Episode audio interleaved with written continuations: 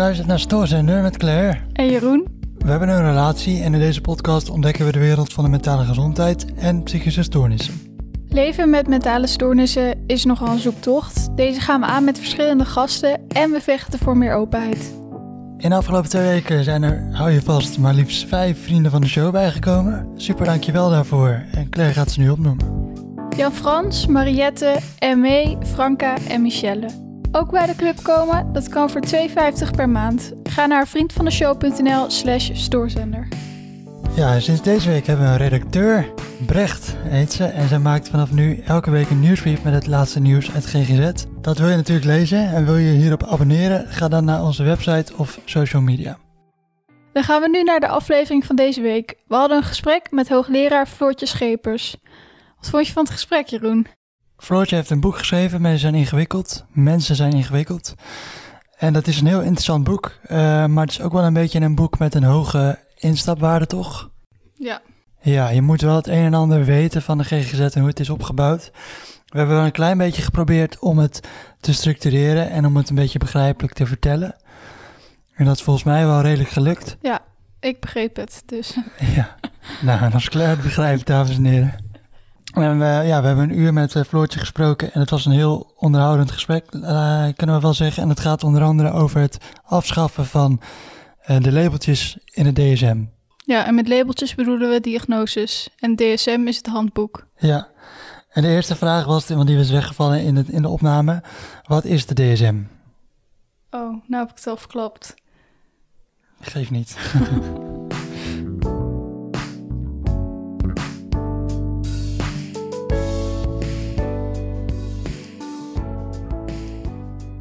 In de DSM staan um, symptoom, psychisch, symptomen van psychische ontregeling geclusterd bij elkaar in klassificaties. Dus um, daar vind je de criteria op grond waarvan men zo'n klassificatie kan stellen. Ja. Dus als je bepaalde symptomen een bepaalde periode lang achter hebt, Mhm. samenhangend met elkaar, dan spreek je van een bepaalde stoornis. Ja, en in de eerste DSM waren 1041 verschillende klassificaties, toch?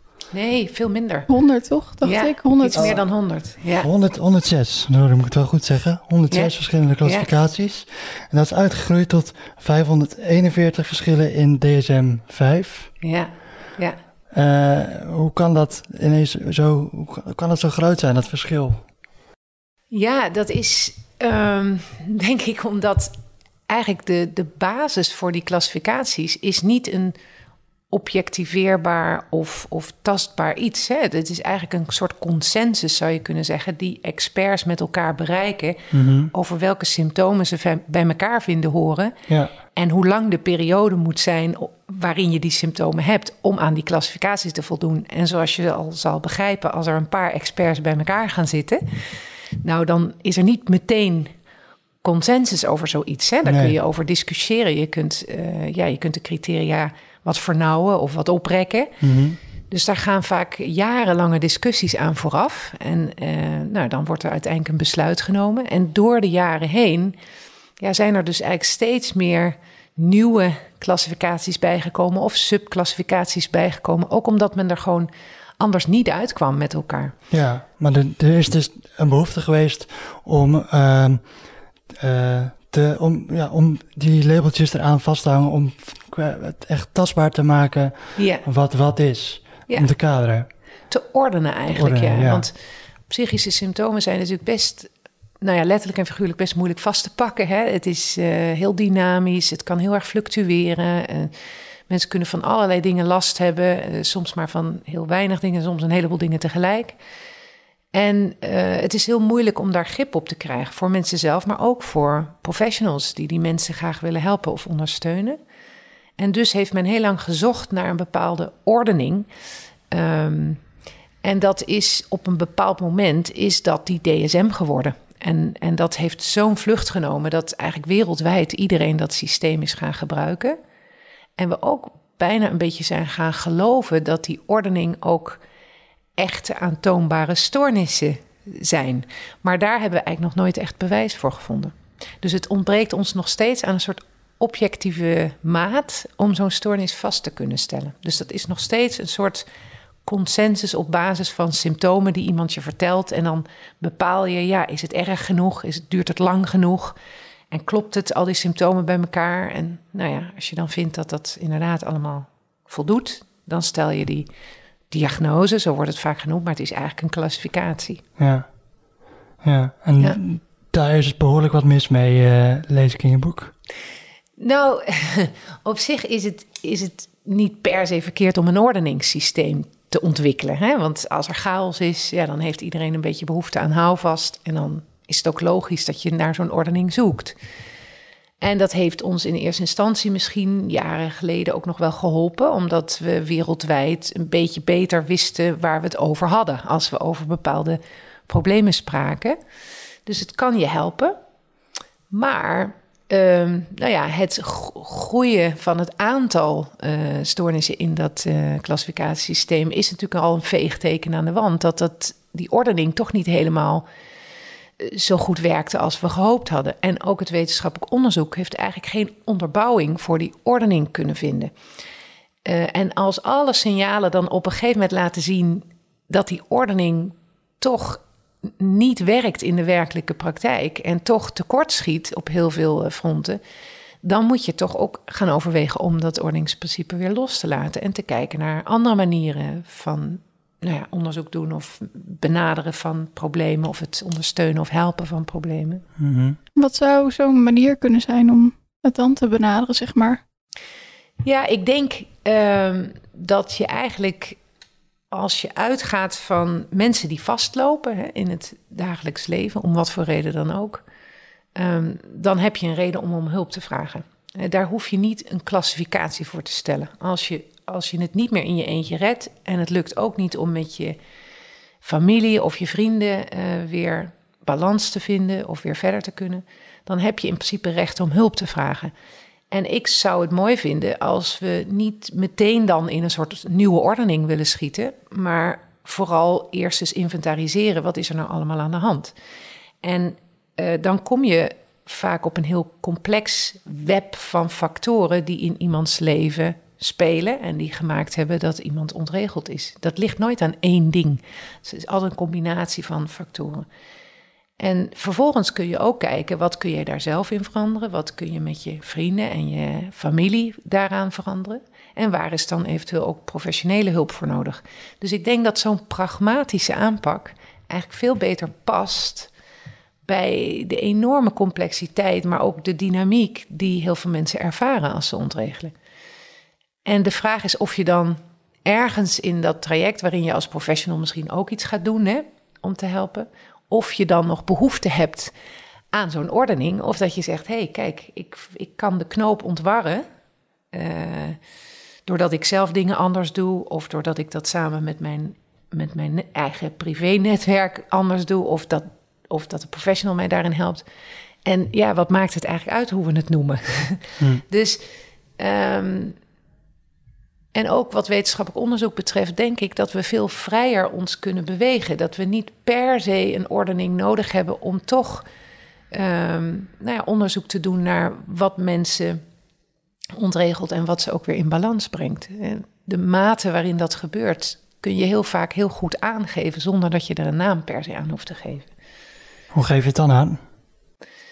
Door te laten zien dat dingen niet lukken. En dat kan liggen op sociaal gebied, dat kan liggen omdat je nauwelijks nog energie of, of eh, inspiratie voelt om je bed uit te komen. Dat kan door zijn doordat je overweldigd wordt door angst. Daar is best wel gewone taal voor te gebruiken om aan te geven waar je in vastloopt. Maar toch, eh, en dat, we hebben het ook voorgelegd aan onze luisteraars op Instagram.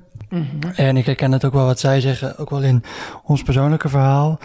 Eh, een van de luisteraars zei: ehm, Het is makkelijker om aan mijn omgeving te vertellen dat ik last heb van een depressie, dan om op te sommen waar ik allemaal last van heb. Nou, de vraag is of je op moet sommen waar je allemaal last van hebt. Je kunt ook zeggen, ik ben heel erg somber en ik kom daar op dit moment niet uit. En somber zijn is toch iets anders dan een depressie hebben. Want daarmee suggereer je dat er iets mis is in je hoofd... of dat je een ziekte hebt of een hersenaandoening. En wat ik heel erg akelig vind eigenlijk van dat DSM-systeem... is dat dat de taal in de samenleving ook geworden is, terwijl het daar nooit voor bedoeld is. En dat je nu dus bijna alleen maar erkenning krijgt of begrip krijgt voor de problemen die je ervaart, als je daar zo'n naam aan geeft. Als je zegt, ik heb autisme, of ik heb een depressie, of ik heb een, een bipolaire stoornis, Mhm. zeg maar. Dat dan mensen pas zeggen, oh, het, het is dus geen aanstellerij, of het is dus Dan bestaat geen het. onwil, het bestaat echt, je hebt iets. Ja, De vraag is of je daar mensen op de lange termijn echt mee helpt. Want je zet ze wel in een soort dichotoom denken in de hoek van de mensen waar iets mis mee is. En dat is nog maar zeer de vraag. Dat hebben we eigenlijk nog nooit zo hard kunnen vinden. We weten wel dat die mensen misschien veel kwetsbaarder zijn dan gemiddeld. Maar dat kan ook te maken hebben met gewoon een, zeg maar, een uiterste zijn op het spectrum waarin menselijke eigenschappen verdeeld zijn. Sommige, niet iedereen zit in het midden. nee. Ik gebruik wel eens de metafoor eh, van de paardenbloem en de orchidee. En dan zeg ik, kijk, we zijn allemaal bloemen. Alle mensen zijn bloemen. Maar sommige mensen zijn paardenbloemen. De meeste mensen zijn paardenbloemen. Die zitten in het midden. Het maakt niet zo heel veel uit wat er in de omgeving gebeurt. In welke grond ze staan, in welk land, hoeveel zon er is. Paardenbloemen doen het eigenlijk overal wel. Maar je hebt ook orchideeën. Die zijn veel bijzonderder, die komen veel minder vaak voor. En dat heeft er ook mee te maken dat die een bepaalde context nodig hebben om tot bloei te kunnen komen. Ja. En dat is een vrij unieke context. En, Ja. en er zijn heel veel contexten waarin die orchideeën problemen krijgen. Maar ik vind het best heftig om dan te zeggen: orchideeën zijn ziek. Ja, Ik zou eerder zeggen, orchideeën zijn heel kwetsbaar en kunnen veel makkelijker ontregelen. Dus daar moeten we voor zorgen. Maar we moeten het ook koesteren. Want het is, orchideeën zijn ook heel mooi. zijn ook heel mooi. Ja, En misschien wel veel mooier dan paardenbloemen. Als Ja. ze eh, op de juiste manier, snap je? Als ze de juiste context treffen. En ik, precies. ik zou het veel meer zo benaderen dat wij als samenleving al die bloemen moeten koesteren. Want die variatie is ontzettend belangrijk voor ons als groep. En daarmee idealiseer ik die kwetsbaarheid niet. Want ik weet dat het voor individuen in dat uiterste ontzettend zwaar kan zijn. En ik heb makkelijk praten als paardenbloem, zou ik kunnen zeggen. Hè? Maar tegelijkertijd denk ik, als we het niet zo gaan zien als samenleving, dan blijven we het wegzetten als iets wat defect is. En dat, dat wil ik bestrijden. ja. Nou Claire, als jij een bloem zou zijn, zou je een orchidee zijn? Ja, nou ja, ik ben heel erg fan van planten. Dus ik denk al allemaal planten in mijn hoofd. Maar die best wel moeilijk zijn, die ik dan mogelijk zou kunnen zijn. Ja. Maar ik vind dat wel een hele mooie metafoor eigenlijk. Zo had ik er nog niet echt heel erg naar gekeken.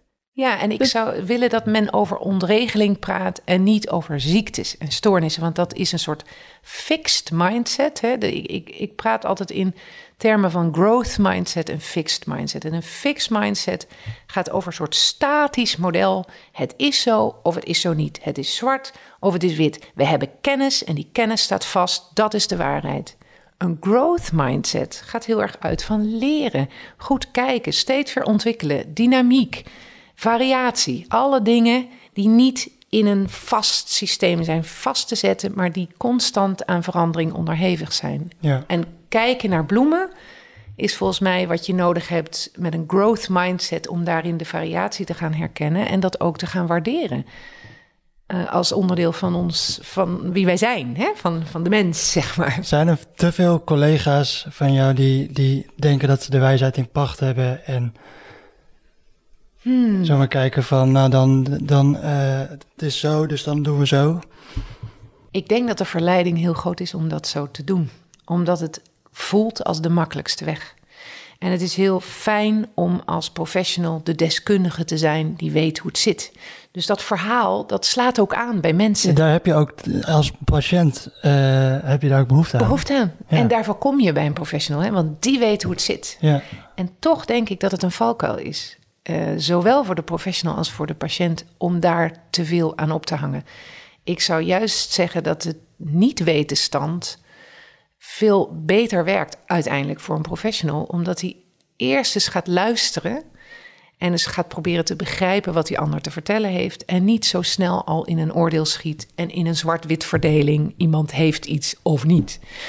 En ik, dan kom je bij een veel genuanceerder verhaal en een veel genuanceerdere analyse van de problemen die er spelen. En dan ga je ook zien dat de weg van de medicijnen en de psychotherapie niet de enige weg is naar herstel, maar dat er een heleboel andere weggetjes zijn, kleine kronkelweggetjes, dwarsweggetjes, uh, parallelweggetjes, Hmm. die mee kunnen helpen, bij kunnen dragen, of misschien zelfs wel een alternatief kunnen zijn voor al die interventies die die professional in zijn, in zijn tas heeft zitten. Ja. En, en dat is volgens mij eh, ook weer die growth mindset. Durf je als professional tegen die persoon tegenover je te zeggen: Jij komt hier misschien om de oplossing te vinden voor jouw problemen. Maar ik ga je nu al zeggen: Ik ga jou die oplossing niet helemaal aanreiken. We gaan daar samen naar zoeken. En we gaan het samen proberen te begrijpen. En we gaan daarvan leren. En we gaan samen proberen jou weer zo goed mogelijk in balans te krijgen. Of de knoop te ontwarren. Of Mhm. nou ja, mensen in te zetten of middelen in te zetten die jou gaan helpen. En ik weet niet of ik daar de enige in ben als professional die dat kan. Misschien moeten we daar wel hele andere hulptroepen voor, voor gaan eh, mobiliseren. ja. Heb je zo'n iemand gehad in je behandeling? Nou, ik zit wel een beetje terug te denken, want met het hele ehm, diagnosticeren wordt er vaak ook op basis van die diagnose een behandeling aangeboden. Ik heb Ja. dan een eetstoornis gehad en dan moet je zeg maar gewoon naar een kliniek toe en dan moet je daar leren eten, zeg maar. Ja, Terwijl ik denk dat ik meer baat bij had gehad als er werd gevraagd van waarom heb je die eetstoornis? Waarom Ja. heb je die problemen met eten en waarom ja. gebeurt dat, zeg maar? Was je Eh. dan in staat geweest om een antwoord te formuleren? Ik denk het niet, maar ik denk dat je daar ook gewoon met gesprekken wel achter kunt komen. ja. Maar dat, dat is mij toen niet geboden. En toen al heel Ja. snel, toen ik daar wegging, toen eh, ging het weer slechter, zeg maar. Want je leert iets, maar zodra je in je eigen context terug bent, dan Ja, hoe ga je dat dan volhouden? En dan is het ook bijna een effort of een soort ja, trucje of kunstje wat je geleerd hebt. Ja, ja. ik kan me Ja, dat heel het- goed voorstellen. ja. Het is ook veel, het is ook heel makkelijk om je gewoon uit je omgeving te halen waar het dus misgaat. ja. En dan ergens anders neer te zetten, daar te leren eten. Ja. En dan weer terug naar die omgeving en dan gaat het weer helemaal mis. Ja. Nou, dat heb ik volgens mij heb ik een voorbeeld in mijn boek geschreven ook van ehm, als je in een rode jeep rijdt, dan krijg je de neiging om alle rode jeeps die je ziet, dat je dan, hé, hey, rode jeep, hé, hey, rode jeep. Hè? Dat, dat herkennen jullie misschien wel. En dan kun je in een training kun je wel leren om dat niet te doen, hè? Om, als er een rode jeep aankomt. Maar uiteindelijk is het enige wat werkt, zelf niet meer in die rode jeep gaan rijden, maar in een blauwe Volvo of zo. Hè? Dan, dan leer je het pas echt af. Dus je kunt mensen best dingen aanleren, maar de vraag is of je daar inderdaad bij de kern komt en het echte duurzame herstel, of je dat daarmee mogelijk maakt. Dat is, de, dat is maar zeer de vraag. Dus ik vind jouw voorbeeld heel erg eh, herkenbaar. Dat er heel vaak op die manier behandeld wordt. Terwijl je eigenlijk meer tijd moet nemen voor dat eerste stuk. Van wat, is er, wat speelt er nou allemaal en wat is er nou echt aan de hand? En hoe kunnen we jou het beste helpen? Maar ik hoor dat eigenlijk, eh, nou we maken deze podcast nu een jaar. Ik hoor dat al een, een, een jaar van onze luisteraars, van onze gasten. Eh, luister nou naar wat, wat echt het probleem is. Ja, En ik lees dat ook heel erg terug in jouw boek. ja, Eh, maar toch, onderaan de streep gebeurt het niet. nee. Hoe kan het dat, het dat het zo simpel lijkt, maar toch zo ingewikkeld is? Ja. Nou ja, dat is natuurlijk precies ook waar ik in mijn boek op uitkom. Van kijk, dat weet ik ook niet. Hè? En, en dat heeft ermee te maken dat, dat de wereld waarin we leven en hoe de dingen in elkaar grijpen super complex is. Als het zo simpel zou zijn dat je iets ziet wat niet klopt en je herstelt het en het is weer oké, dan zouden we het al lang gedaan hebben. Maar als je daar gaat zitten, zitten duwen of trekken aan een stukje, dan gaan, gaat alles meebewegen. En dan raken mensen ook in paniek. En denken ze, oh, maar wacht even, hoe moet dat dan met, met onze polykliniek en met de afspraken en het programma wat we nu hebben bedacht? En oh, wacht even, hoe moet het dan met de financiering? En als we dan geen klassificatie meer doen, hoe, hoe zorgen we er dan voor dat het betaald wordt bij de verzekeraar? En dus er zijn heel veel eh, eh, zeg maar belangen en factoren in een heel ingewikkeld net web van, van, van nou ja, interacties. Die maken dat, het, dat mensen dan denken: oh, nou, dat doen we maar niet. Hè? We gaan maar gewoon eventjes doen wat we geleerd hebben en wat we kunnen en waar we al jaren mee bezig zijn. Dus veranderen is ontzettend moeilijk. Het hangt allemaal zo met elkaar samen. Het zit zo verstrikt in elkaar dat eh, ja, je weet gewoon bijna niet waar je moet beginnen. En, het ma en, en dat is een andere factor, die is denk ik ook heel belangrijk. In de GGZ, in de hele gezondheidszorg, is er heel erg gestuurd op marktwerking en op protocollen en op output. En het moet wel verantwoord enzovoort. Ja, want je krijgt alleen, uh, de DSM is ook een manier om, om behandeling te, te betalen. Zeg Precies, maar. Ja. ook. Ja, financiële systemen. Alles is een soort systeem geworden, waardoor we heel weinig ruimte hebben voor creativiteit en voor gesprek. Nou ja, eventjes nergens overgaand. Hè? Dat, mag, dat, dat kan mhm. bijna niet. Ieder gesprek heeft een functie en er moet een, een, een eind... Ja, want dan kan er gefactureerd worden.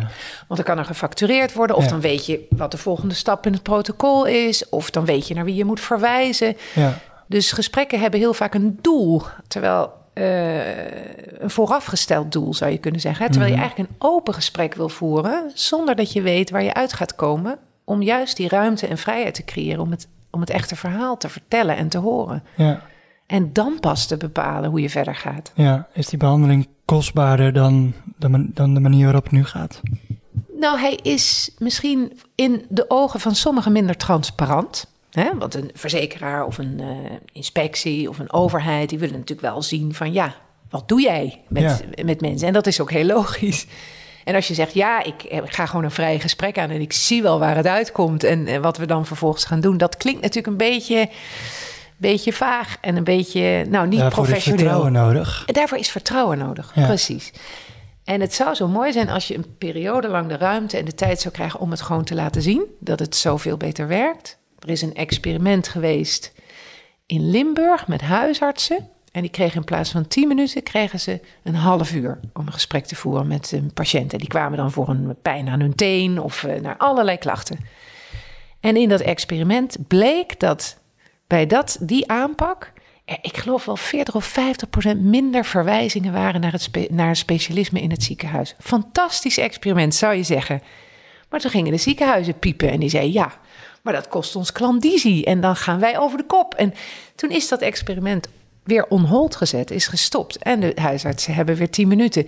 Dus dat is eigenlijk wel heel tekenend voor dat wat is heel tekenend ja. voor hoe, het, hoe iets goed toch eh, weer gestopt kan worden... omdat er andere belangen zijn die dan opeens onder druk komen te staan... en dan, oh jee, daar hadden we nog geen oplossing voor. maar lossen we dit dan ooit op?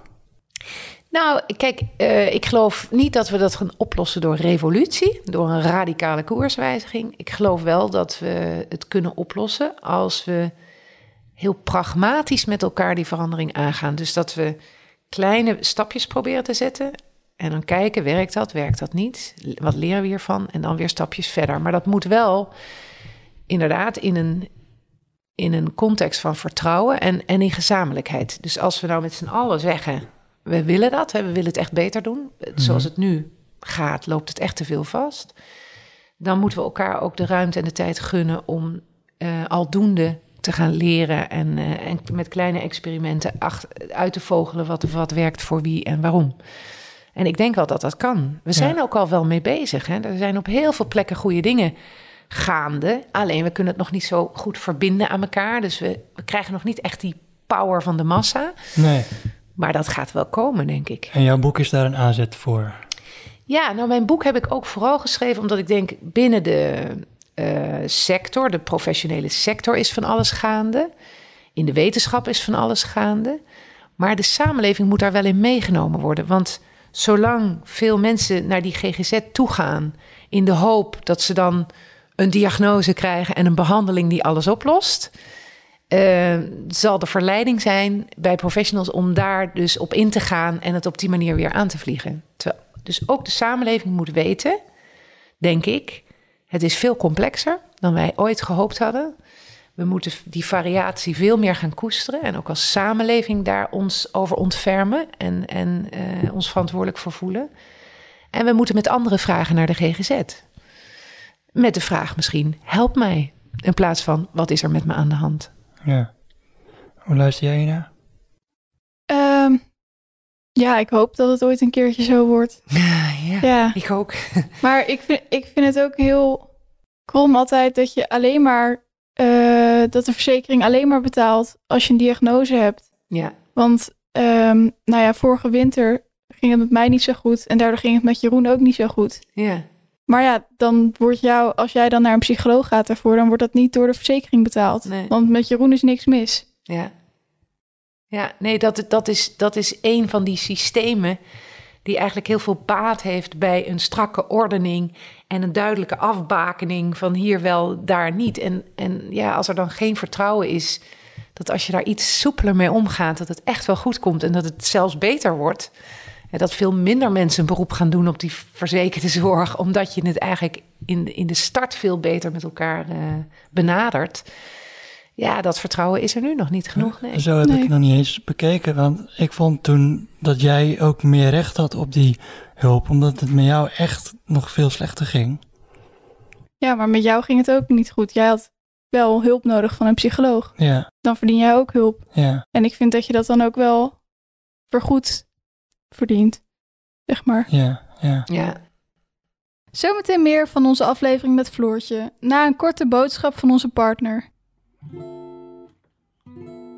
Ja, Claire, de verzwaringstekens zijn weer in voorraad. Ik wist niet dat we dit stukje gingen improviseren. Grapjes.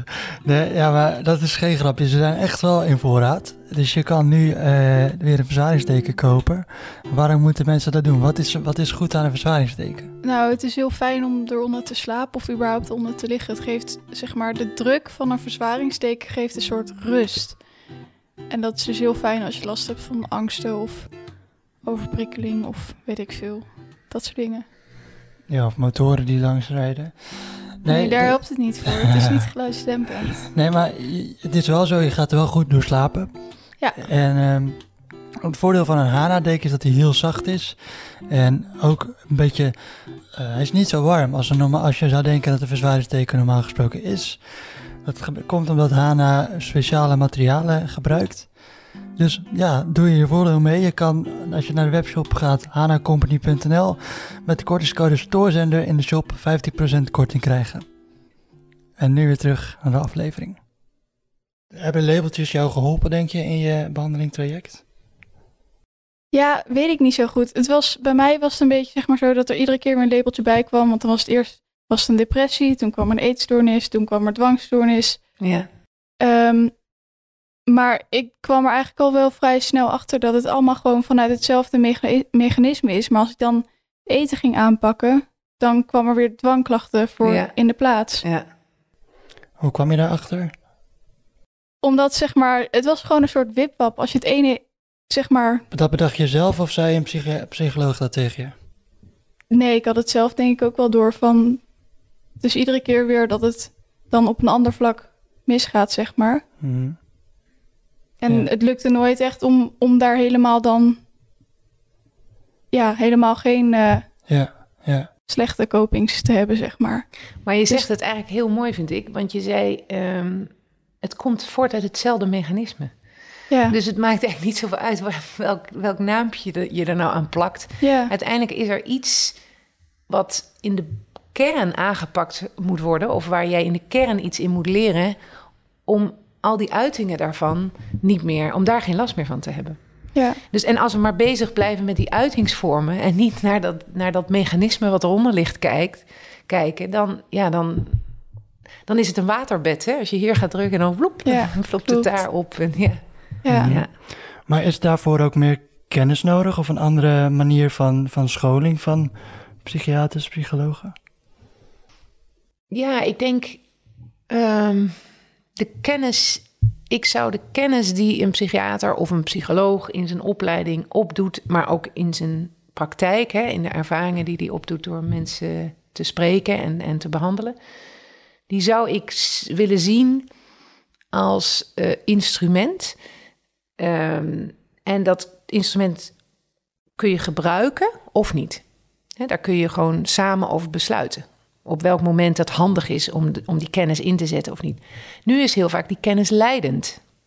He, want die bepaalt de richting. Want dat hebben we toch ooit zo geleerd, dus dan is het... Hebben we geleerd en, en jij bent de expert, dus jij zal vertellen wat is er aan de hand en welke behandeling past daarbij. En dan kun je er hoog, op zijn best kun je er als patiënt nog wel of niet met die behandeling eens zijn. Hè? Of dan mag je nog inspraak hebben. Ja. En, en, dat noemen we dan informed consent of een behandelplan. Uh, maar in wezen is de kennis leidend. En als we dat nou eens om zouden draaien en we zouden de persoon die om hulp komt vragen leidend laten zijn in het verhaal wat hij vertelt en in de zaken die spelen en wat prioriteit moet krijgen. Dan kun je vervolgens samen kijken. Heeft die kennis van die professional op een bepaald moment zin? Of moeten er eerst andere dingen gebeuren? Hmm. Zijn, ehm, eh, kun je het aan de patiënten overlaten om die leiding te laten worden? Nou, ik denk dat je dat ook weer niet doet in de trant van zeg het maar, hè, wat we moeten doen, maar juist ook weer samen. Dus dat je iemand helpt om zijn verhaal te vertellen, ehm, zeg maar zonder oordeel nog. En zonder dat je in je achterhoofd al bedenkt, oh het zal wel dit zijn, we gaan vast dadelijk dat doen. Dat je echt probeert uh, een growth mindset uh, te hebben in dat eerste gesprek. En misschien ook wel tweede of derde gesprek, want soms heb je gewoon meer tijd nodig. Um, en dat het heel goed mogelijk is als een soort coach, bij wijze van spreken, iemand um, die leiding te laten pakken over het maar verhaal. Het, het lijkt mij eigenlijk alleen mogelijk op het moment dat je een goede band hebt met degene die tegenover je zit. Nou ja, ook dat kun je omdraaien. Je krijgt alleen maar een goede band met iemand als je dat gesprek op een goede manier kunt voeren. Ja. Denk ik. dat je als eerste toch contact aangaat als mens tot mens en, en probeert echt te luisteren naar iemand voordat je je kennis en deskundigheid alweer op tafel hebt gegooid. Ik denk dat dat, dat een andere relatie geeft dan als je vanuit een expertrol het gesprek aangaat. Ja, ja. meer, meer uh, ja, inderdaad, minder afstand. Gelijkwaardiger. Gelijkwaardiger. Ja. ja. ja. Jouw kennis is heel belangrijk als professional, maar de ervaringskennis is misschien nog wel belangrijker. Want dat is ook iets wat ik natuurlijk in mijn boek heel nadrukkelijk zeg. De betekenis die wij geven aan dingen is ontzettend individueel en uniek. En daar hebben we geen protocollen voor en geen richtlijnen voor. Kunnen we ook niet goed meten. Dus dat negeren we ook in wetenschappelijk onderzoek, omdat het zo ingewikkeld is dat we denken: als we dat gaan toelaten, dan weten we niet meer wat we moeten doen. Maar het is er wel en het is ontzettend essentieel. Wat voor mij heel ontspannend is, is voor een ander misschien extreem stressvol. En andersom. Ja, want je zei net al van um, uh, het, het, onderliggende mechaniek moet worden aangepast, mm -hmm. aangepakt. Maar dat mechaniek, dat beschrijf je ook heel mooi in je boek, uh, is ook ontstaan. Dat, dat heeft een, een soort van uh, evolutionair ding, het, het overlevingsdrang eigenlijk. Mm -hmm. kun je daar iets meer over uitleggen? Ik vond dat je dat in, in je boek wel heel mooi deed. Um, en dat weet ik niet precies. Bedoel je dan over gewoon de evolutionaire betekenis van al die eigenschappen? Ja, ja, ja, ja. Nou ja, dat, als je gewoon de DSM eventjes doorbladert en je kijkt naar de kernsymptomen die die DSM vormen, dan kom je al heel snel uit op een soort hele grove indeling dat je kunt ontregelen in je denken. Hè? Dus psychotisch kunt worden, dingen kunt horen en zien die er niet zijn. Kunt ontregelen in je angsten, uh, uh, kunt ontregelen in je stemming. Uh, heel eufor kunt worden of juist heel somber. Uh, kunt ontregelen in inderdaad controle hebben, hè, met dwang of met eten of met verslaving of wat dan ook. Mm -hmm. En als we nou naar die eigenschappen kijken in de kern, dan zijn dat geen zieke eigenschappen. En dat is wat ik beschrijf in mijn boek, dat die eigenschappen aan zich nodig zijn ja. voor ieder mens. Het is soms nodig om somber te zijn of angstig te worden. Waarom is het nodig om somber te zijn? Omdat als er iets heftigs gebeurt in je leven, je daarvan moet herstellen. Dus het zou heel raar zijn als je een, bijvoorbeeld een dierbare verliest of je uh, maakt iets heftigs mee, dat je heel vrolijk de dag daarna gewoon weer doorrent. Je lichaam en ook je geest heeft als het ware, ja, geest is zo'n verkeerd woord, maar goed, je, je, je mentale status heeft het eigenlijk nodig om even helemaal in jezelf te gaan, te herstellen van zo'n heftige gebeurtenis en dan weer op te krabbelen. Mm -hmm. Dat heeft een functie, gewoon om jezelf te behouden voor, voor gewoon ja, destructief doorrennen, zou maar zeggen. Hè? En zelfs bij een griep heeft het een functie dat je je beroerd voelt en in je bed kruipt, want dan kan je lichaam zo'n virus uh, aan. En dan ga je die energie niet steken in naar de squashzaal om nog even lekker een beetje te sporten, bijvoorbeeld. Nee. Dat is heel dom op zo'n moment. Ja. Dus uh, die somberheid, maar ook psychose of angsten kunnen een functie hebben in het normale leven. Pas als je het niet meer onder controle hebt en het wordt zo groot dat je daar niet meer uitkomt, dan heb je hulp nodig. Ja. Dat, dat snapt iedereen. Ja. Maar dat betekent dus niet dat de kernsymptomen gestoord zijn. Wat ik me ook afvroeg tijdens het lezen van je boek, uh, alles lijkt een oorzaak te hebben. Mm. Is het zo dat depressie altijd terug te voeren is tot een oorzaak? Nee, ik denk eigenlijk, daar gaat het hoofdstuk over complexiteit ook over, dat er eigenlijk nooit een één oorzaak is. En dat juist die complexe netwerken uh, juist laten zien dat je niet in oorzaak-gevolg moet denken. Dat dat veel te lineair is. Mhm. Maar dat juist de samenhang der dingen maakt dat iets op een bepaald moment toch kantelt. En dan kun je terechtkomen in extreme somberheid of heftige angsten waar je geen grip meer op hebt. Maar je kunt eigenlijk niet zeggen, nou dat ligt aan dat. Of dat ligt aan Zelfs een trauma of iets wat heel heftig is, wat je overkomen is, is niet in zijn eentje de oorzaak van ontregeling. Dan gaat het er bijvoorbeeld ook om hoe ben je opgevangen na dat trauma? Heb je Mhm. daarover kunnen praten met iemand? Eh, Heb je je liefdevol en begripvol eh, opgevangen gevoeld? Eh, of heeft er iemand naar je geluisterd? Ja. Dat zijn hele belangrijke aspecten die maken of dat trauma wel of niet bijdraagt aan ontregeling. Ja. Wat ik ook ehm, heel frappant vind altijd als mensen zeggen, nou, ik ben elke winter depressief. Ja, Eh, en zoals bij Claire ook, dan werd het vorige winter werd het, werd het eh, behandeld of aangepakt. Ehm, en deze winter was het weer zo van, oeh, eh, als het maar goed gaat. ja. Het blijft terugkomen. Het wordt niet, de, de kern wordt niet aangepakt. Nou, ik heb deze winter geen depressie gehad. Nee, Dus maar wat dat toch betreft gaat kun je het niet beter. aanwijzen van dat ligt echt daaraan dat het nu niet mis is gegaan. Nee, omdat er niet... Ja, omdat er niet per se een oorzaak-gevolg Ja, aan hangt. Nee. Ja. En als je daar te veel in gaat geloven, hè, ik krijg iedere winter een depressie. precies. Dat, dat, Dan krijg je bijna een soort anticipatie daarop. Hè, Ja. van, nou, het zal zeker wel weer gebeuren. En, en dat alleen al kan bijdragen aan het weer je somberder gaan voelen. precies, dat Ja. was inderdaad wat ik... Ik merk wel altijd dat ik dan zo rond december raak ik al gewoon gestrest van Ja. het wordt weer december. Wat Ja. gaat deze winter Ja, gebeuren? Ja. Ja. Hoe kun dus je dat- dat denken doorbreken? Nou ja, ook dat, en dat schrijf ik ook in mijn boek, is ploeteren. Hè? Het is, er zijn helaas geen makkelijke oplossingen hiervoor te verzinnen. En dat vind ik ook een beetje toch niet goed aan de GGZ. Dat we soms een beetje doen voorkomen alsof die makkelijke oplossingen er wel zijn. Hè, we hebben een, prachtige, mooi geprotocoleerde therapie voor u, of een pil. Of... En eh, ik zou het beter vinden als we ook daar wat bescheidener over zouden zijn. En als we zeggen, we hebben wel allerlei interventies die kunnen helpen, die kunnen bijdragen. Maar uiteindelijk is het ook gewoon een proces, een herstelproces, waar je zelf ook eh, in zit. En wat ploeteren is en vallen en opstaan. En iedere keer weer ontdekken. eh, ik dacht dat ik er was en nou val ik toch weer een beetje terug. Maar ik weet dat ik hier weer uit kan komen. En, en dat gaat steeds beter en makkelijker. En dat is ook iets wat soms een hele tijd duurt tot je het vertrouwen weer in jezelf terug hebt. Ehm, ik weet dat het weer een keer mis kan gaan, maar ik weet ook dat ik daaruit kan komen. En ik weet ook dat ik sterk genoeg ben om dat vast te houden in de toekomst. Mhm. En dat is, ja, dat is ook iets wat moet groeien, Ja, dat vertrouwen in jezelf. ja. En daar kunnen professionals mee- bij helpen, maar daar kunnen ook partners bij helpen. Of eh, ja, mindfulness of yoga kan daarbij helpen. Eh, ieder weekend naar het zwembad en lekker zwemmen kan daarbij helpen. En voor ieder mens zijn daar weer andere dingen die, die maken dat je op een gegeven moment eh, ja, de grip erop krijgt. Geloof jij in uitbehandelde patiënten? Nee, dat vind ik dus ook zo'n term die voortkomt uit dat dichotome fixed mindset denken.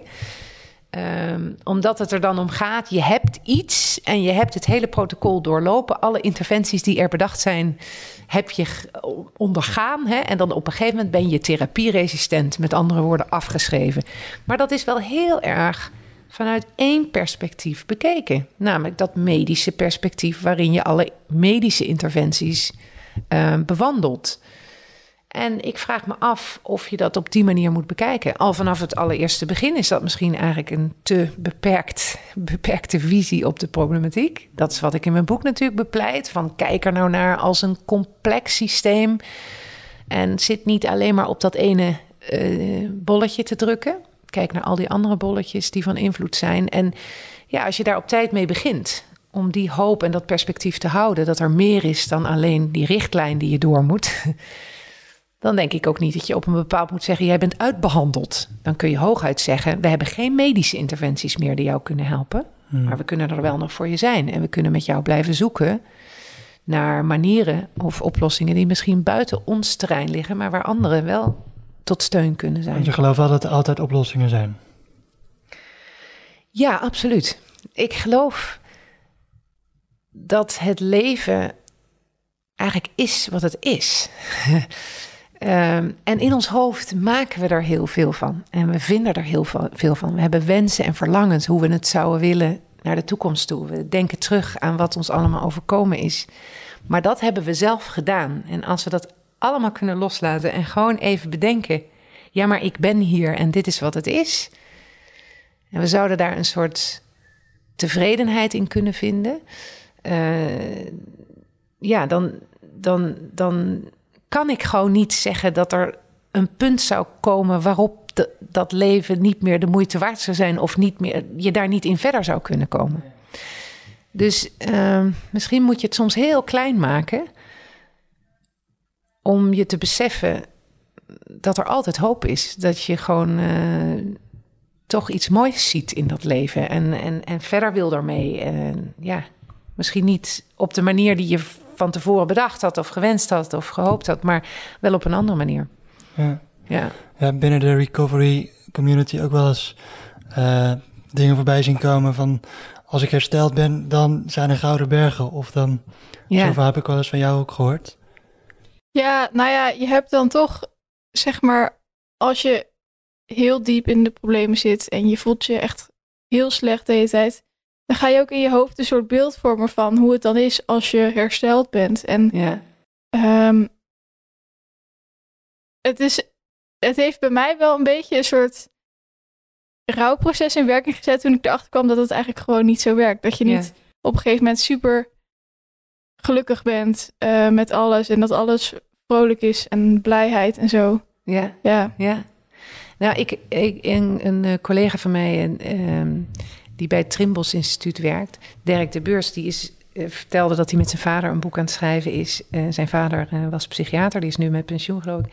En die had een soort wijze levenslessenlijstje en één daarvan was het leven is een zeven. En, en, en dat vond ik echt zo mooi. Ik dacht, oh ja, ja, dat is het ook gewoon. Weet je, je, je moet soms ook gewoon even de verlangens loslaten. En, en gewoon maar. Ja. ja. dat is wel een hele goeie, hè? Ja, dus, ja dat vond ik ook. En, uh, en dat is denk ik een rouwproces, omdat we er zoveel van verwachten, hè, van dat leven. Heel veel mensen. Mensen zich letterlijk, nou ja, burn-out rennen om, om die verwachtingen, aan die verwachtingen te voldoen.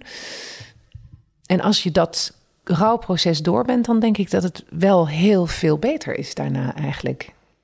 Hè, als je dat zou kunnen accepteren en verdragen, van nou, het is wat het is. En, en ik ga er gewoon het beste van maken met, met wat ik ervan maken kan. En ik laat niets of niemand daarover oordelen of dat goed of niet goed is. ja, maar goed, dat is, dat is zo'n beetje de wijsheid die je misschien hebt als je 99 bent.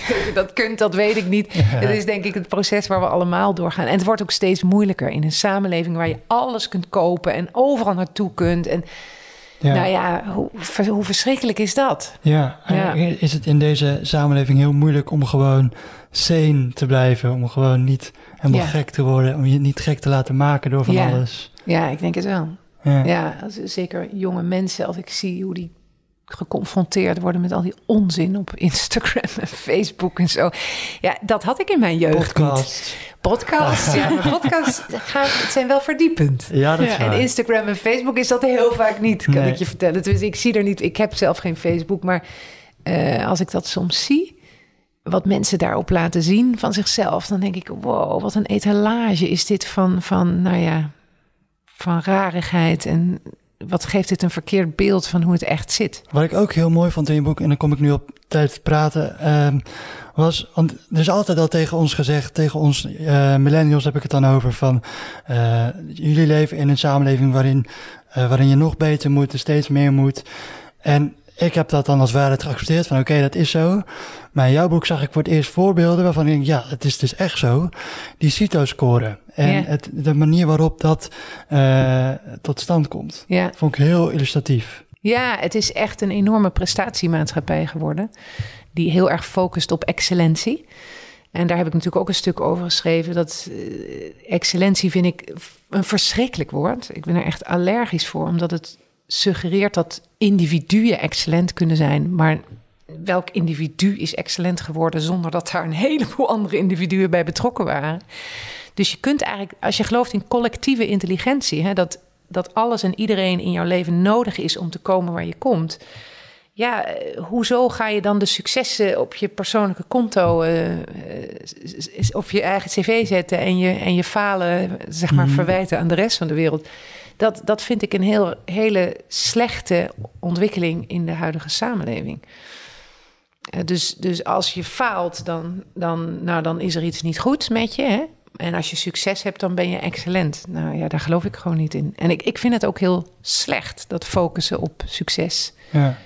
Ik denk dat falen misschien nog wel honderd keer belangrijker in het leven om iets van te leren dan succes hebben. Ja. Het verdragen van pijn en verdriet is ontzettend belangrijk om überhaupt het leven met al zijn ups en downs en al zijn stressvolle momenten en angsten aan te kunnen. Dus eh, als we dat kinderen afleren te doen, ja, dan dat, dat gaat niet goed, nee. denk ik.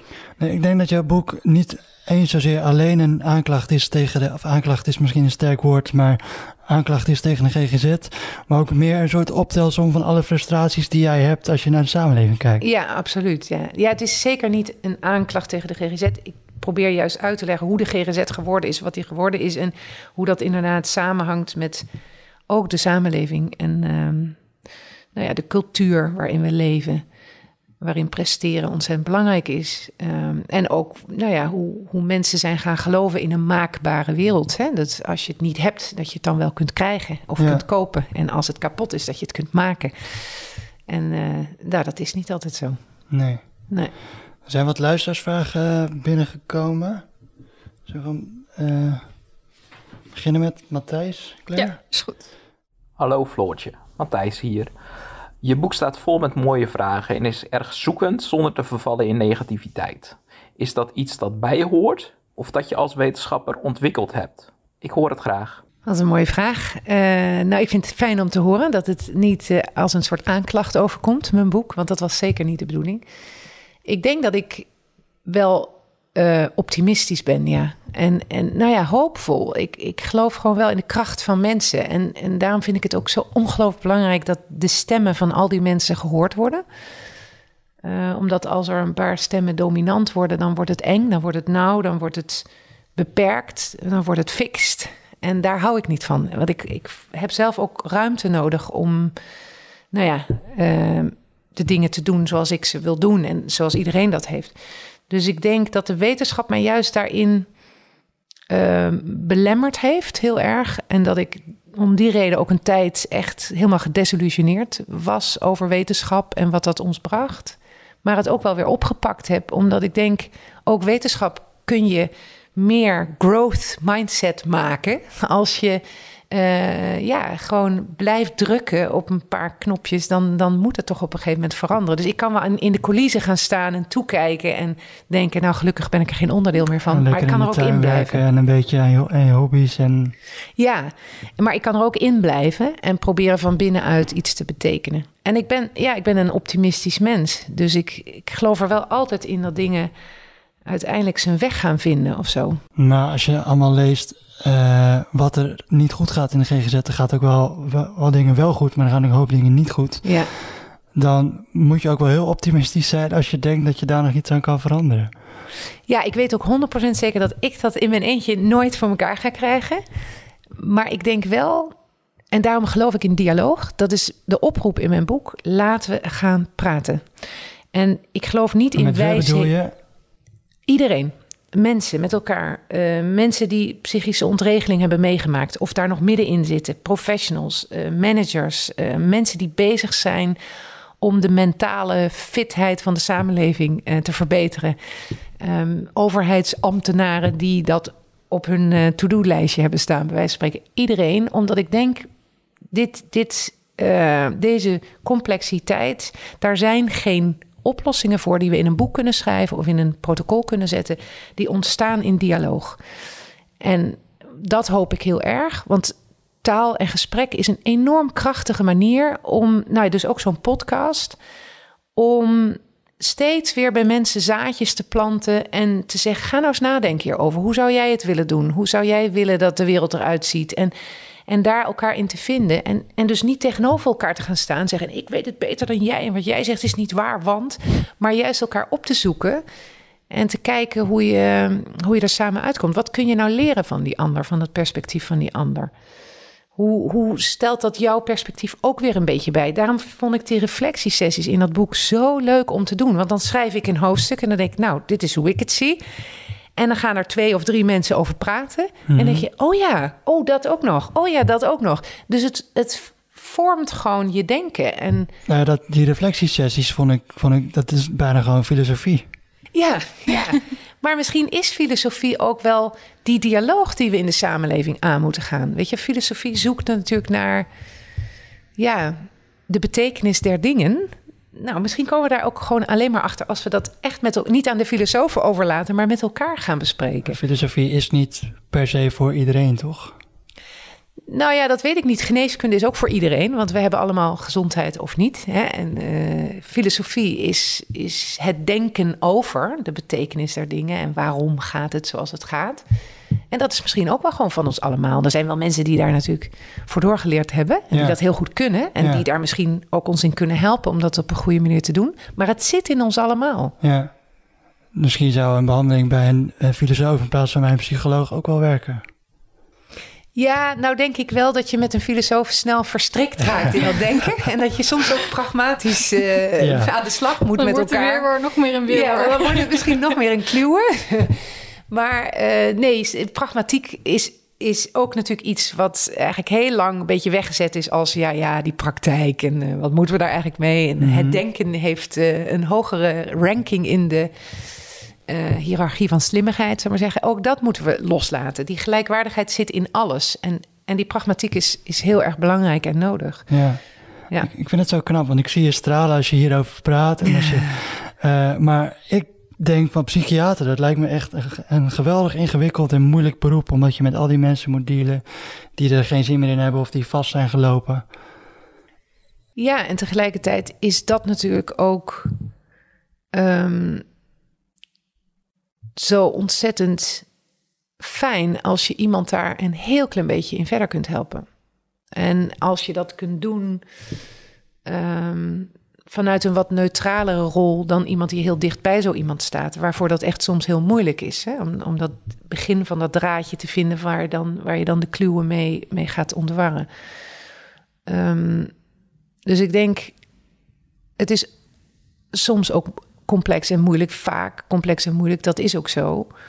Ehm, maar het is ook heel bijzonder om, om mensen die, die ehm, je hulp zo nodig hebben, gewoon er te kunnen zijn voor hen en hen daar een beetje in te kunnen begeleiden en helpen. Dat is, dat is heel waardevol. Ja, Zullen we nog de vraag van Charlotte doen? ja dat is goed. Hey Floortje, wat superleuk dat je te gast bent bij Stoorzender. Ik eh, was daar eerder ook te gast. Ik ben Charlotte Bouwman. We hebben elkaar ook wel eens eerder gesproken. En mijn vraag aan jou is: ehm, hoe vind jij dat wij als samenleving aan moeten kijken tegen gekte en om moeten gaan met mensen die daar last van hebben? En zou je zelf überhaupt het woord gekte gebruiken of heb je de voorkeur voor iets anders? Ik ben heel benieuwd. Doei! Ja, ik heb haar inderdaad een keer ontmoet. Dat was een heel leuk gesprek wat ik met haar had, met Charlotte. Ehm, nou, we hebben het er natuurlijk al een beetje over gehad. Ik, ik geloof niet dat we over gekte moeten praten. Ehm, tenzij het als gekkigheid is. Hè? Of gewoon als, weet je, je hebt het wel eens over gek doen. Of Ja. over, maar gekte in de zin van ja, mentale stoornissen die, eh, die te maken hebben met defecten in je brein. Daar, zo zou ik er absoluut niet over praten. We hebben het er net over gehad dat er evolutionaire betekenis zit in Mhm. al die eigenschappen. En dat we allemaal bloemen zijn. Dat, dat sommige bloemen wat kwetsbaarder zijn dan andere. En, en zo zou ik het heel erg benaderen. Dus als ontregelingen die in mensen hun leven kunnen optreden. En waarbij ze weer moeten zoeken naar balans. En soms lukt dat heel goed. En soms heb je daar professionals voor nodig om je daarbij te helpen. Dus zo zou ik er tegenaan kijken. En ik vind het nou ja, ontzettend belangrijk dat we als samenleving ehm, al die variatie in hoe wij als mensen functioneren en zijn en, en hoe wij reageren op onze omgeving, hoe we daarvan ontregelen of niet, dat we dat koesteren en dat we dat eh, zien als essentieel onderdeel van ons mens zijn. Ja. Dus dat zou mooi zijn als de samenleving er zo naar zou kijken. En het niet zou wegzetten als gekte waar een, nou ja, een ziekenhuis maar even een oplossing voor moet vinden. Ja. En dan komt iemand wel weer terug als die beter is. Weet je, dat... eh, We hebben nog iets van vijf minuten, geloof ik, voordat je weer eh, weg moet. Ehm, er waren toch ook een hoop luisteraars. Echt, we hebben nog nooit zoveel reacties gehad, volgens mij. Ja, Eh, dit onderwerp, we dachten dat het heel taai zou zijn. Maar het, het snijdt blijkbaar wel een, een, een, iets aan of zo. Ja, En er zijn heel veel mensen die zeiden van... ik ben ook heel erg gebaat bij het labeltje wat ik heb. ja. Kun je dat voorstellen? In de huidige samenleving en in het huidige systeem kan ik me dat voorstellen. Omdat het in wezen. Ehm, ja, nou ja, verantwoording is een raar woord, maar het, eh, ik zoek naar een ander woord, maar kom er even niet op. Maar in ieder geval, als je zegt: Ik ben angstig, dan wordt het toch gezien als, denk ik vaak, als falen of zwakte. Hè, of je moet je niet zo aanstellen. Van nou, doe nou niet zo moeilijk, man. Waar ben je nou? Zo. En als je zegt, ik heb een angststoornis en ik, ben, ik word daarvoor behandeld, dan, dan is het opeens gegrond. dan is het opeens gegrond. Dan heb je een soort van, dan is het niet kunnen in plaats van niet willen. En omdat we die grens helemaal niet zo scherp kunnen trekken, doen we daar heel veel mensen tekort mee. Namelijk de mensen die net niet aan de criteria voldoen, alsof dat wel aanstellers zouden zijn die niet willen. Maar ook de mensen die wel aan die criteria voldoen, want die hebben in eerste instantie wel een soort opluchting van nou, hè, ik, ik heb een verklaringsmodel, want ik heb een stoornis. Dat is vastgesteld door een dokter, dus dat kan ik aan mensen vertellen. Mensen hebben begrip daarvoor. Ik, oh, heb jij een stoornis? Oh, dat is wel vervelend. Maar vervolgens komt het ploeteren en het herstellen. En de vraag is of je dan op de lange termijn uiteindelijk zoveel beter af bent met zo'n label. Ja. Want mensen gaan ook anders naar je kijken door zo'n label. En gaan je anders benaderen door zo'n label. En gaan anders eh, met je om. Hè, zeker bij kinderen zie je dat heel erg. Die dan ADHD of PDD-NOS als, als diagnose krijgen. Ja, je kan bijna niet meer kijken naar zo iemand. eh, weet je, al- iedere keer als... als Objectief. ja, Ja. Of gewoon als mens. als mens, ja, Ja. precies. En dus ik denk uiteindelijk moet het systeem veranderen... waardoor je erkenning en begrip krijgt... zonder dat je zo'n naam nodig hebt... om eh, nou ja, verantwoording af te leggen voor je Je probleem. zou ook kunnen zeggen dat de namen, dat de labels er juist toe leiden dat er meer begrip is. Want de, laatste tijd, ehm, er, er zijn bijvoorbeeld steeds meer onderzoeken over autisme. Mm. Het labeltje autisme, eh, mensen weten ook beter wat dat is. En kunnen daar misschien ook meer begrip voor opbrengen nu. Nou, dat is het gekke, dat zeg jij. Mensen weten nu beter wat het is, maar dat weten we helemaal niet beter. We weten welke problemen mensen hebben die het label autisme krijgen. Maar dat wisten we ook voordat we dat label gaven. Hm. Dat ze die problemen hadden. En van die problemen begrijpen we niet meer dan we daarvan begrepen voordat we dat label ervoor hadden. En het zijn steeds meer mensen die dat label krijgen. Ja, En er zijn ook groepen die zeggen: noem dat nou neurodiversiteit of noem dat nou niet autisme, want dat suggereert weer dat die hersenen fout zijn. Terwijl die hersenen zijn niet fout. Hooguit werken ze misschien een beetje anders dan gemiddelde hersenen. Mhm. Maar dat wil natuurlijk helemaal niet zeggen dat dat per se slecht is.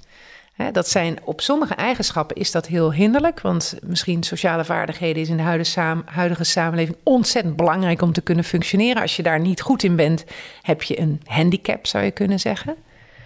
Maar wie zegt er dat diezelfde eigenschappen niet in een andere context misschien heel bijzonder zijn en heel noodzakelijk zijn voor ons allemaal om tot creatieve oplossingen te komen? Dat weten we niet. nee. Laatste vraag. Ja, is goed. Als ik een eh, bloemetje voor je zou kopen, wat zou dat dan moeten zijn? Eh, een pioenroos. Want daar ben ik heel erg dol op. Dat is goed. Of juist een heel divers boeket, Ja, toch? ja eigenlijk het Afvlieging liefst wel. Maar ik mocht er maar één ja. uitkiezen van hem. Dankjewel voor dit gesprek. Oké, geen dank. Dankjewel voor het luisteren. De muziek in onze podcast is van Oliver Alexander. Brecht Makko helpt ons met de redactie en onze nieuwsbrief. Abonneer je op onze nieuwsbrief om wekelijks het laatste GGZ-nieuws in je mailbox te ontvangen. Ga hiervoor naar onze socials, Stories aan de podcast op Instagram en Facebook. Op Twitter zijn we @storesandep. Je kunt het ook vinden op onze website storesandepodcast.nl. Wil je meewerken met het uitbreiden van Stoorzender? Dat kan. Ga naar stoorzenderpodcast.nl slash meewerken. En daar vind je ja, wat je kan doen eigenlijk als je dat wil. Over twee weken weer een nieuwe Stoorzender. Tot dan!